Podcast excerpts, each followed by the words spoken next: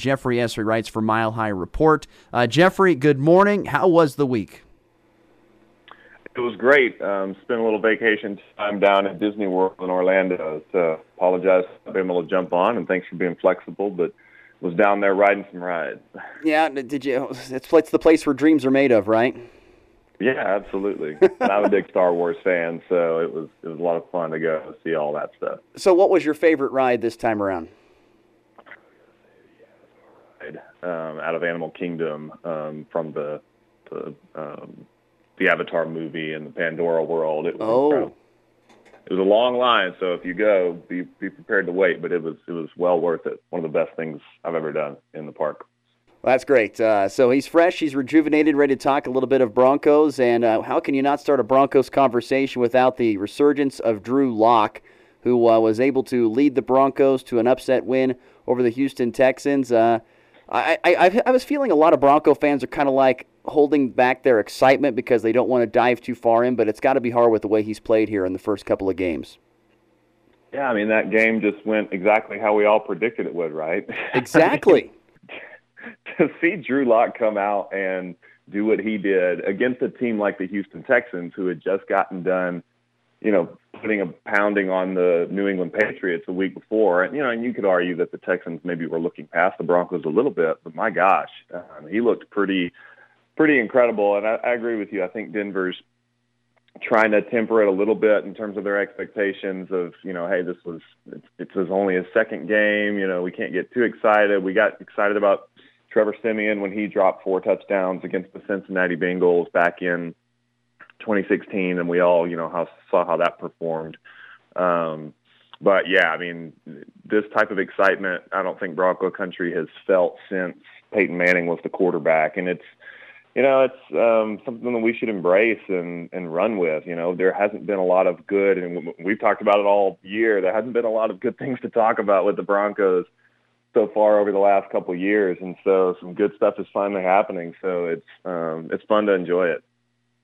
But at the same time, how much do you, as a guy who covers the team, sit back and say, I don't really want to dive too much in because we've seen Tim Tebow do this before. We've seen a couple other quarterbacks come in and, and show early on, but then as it went along, they kind of faded away. Yeah, absolutely. You've got to temper it a little bit, and um, I've you know been saying all season that there, you know, Lock was probably going to play for five games. We've talked about it kind of on this show as well. Of the that the Chargers game was his kind of target return date from those that are were the insiders that kind of knew the plan from um, Denver of him coming off of injury, and so you know at best you were going to get five games to see him this year. And so I had always held that you're not going to get enough of a read on him out of five games to really know what you have out of them. You can get, you know, a bit of a picture. And, you know, I'll admit, I'm going to eat a little bit of crow on that. I didn't think we would see what we saw from him. And um, I still haven't, moved a ton from that um, opinion. I think it, you know, five games is obviously just that. It's only five games. You still want to see it go through a full off season and, um, you know, really get a full season under his belt before you make a, a final evaluation and see how he does against you know all these good teams on the road. This week will be a big test as well. Um, but I think I was wrong in that. You know, I think there there are some things that you can pick up from him, and to get off to as fast of a start as he did, I think does tell you some things. Obviously, you've got to temper it with the fact that you know teams don't have a lot of tape on him. Um, and you look at some of the things he's doing in games, he hasn't paid a lot for some of his off-platform throws.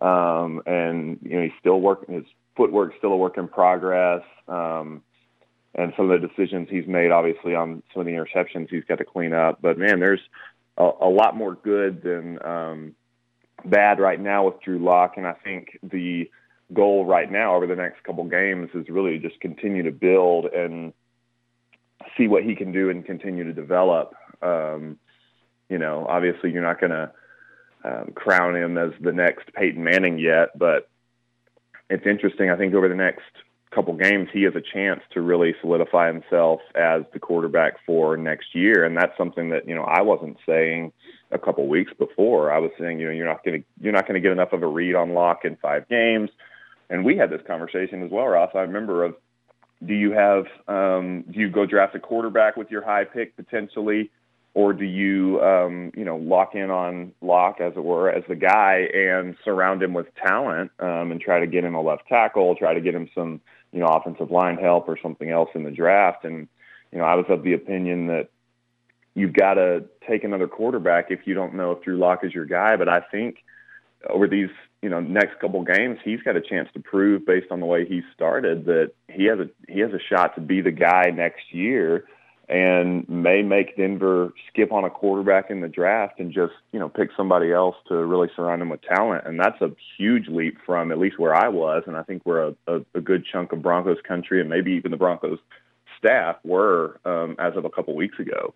Yeah, I'm with you. I, I couldn't agree more with that statement because, like you said, you put you put yourself in a spot where do you want to go get another quarterback because you have a high draft pick, or do you want to see what you can do around him? That's that's a great great question going forward. I think uh, because you really can't tell what a guy is going to do. I mean, you can, like you said, some things, but not through five games. So uh, that's a, that's a tough tough spot for for Denver to be in. If you could, one more question about Drew Lock. If you could just pick out one thing that you really like about him through these first couple of games, what is it? I know a lot of folks talk about the arm strength and the athleticism, and obviously he's got all the physical tools, and that's what people, you know, were banking on when he was coming out of the draft. Of that, if you could just make him grow into his physical tools, he could be a really good quarterback. But I've been really impressed with the off the field intangible stuff, you know, and that's the stuff about, you know, like, you know, all football players potentially gets overlooked, um, especially as guys are coming out of the draft because, you know, we as fans or um, even writers and stuff, we can't see all of those things, all the things that are going on in the meeting room, behind the scenes, or the player interviews and that kind of stuff. It's a lot easier to look at the X's and O's or the, um, you know, the combine numbers and things like that. But um, I think a quarterback more than anything has to bring that intangible kind of it factor to the table. You know, some people call it swagger, whatever it is. Um, but I think Drew Lock has shown that. He's shown humility. He's shown the ability to command a press conference, command the respect of his teammates in just two games.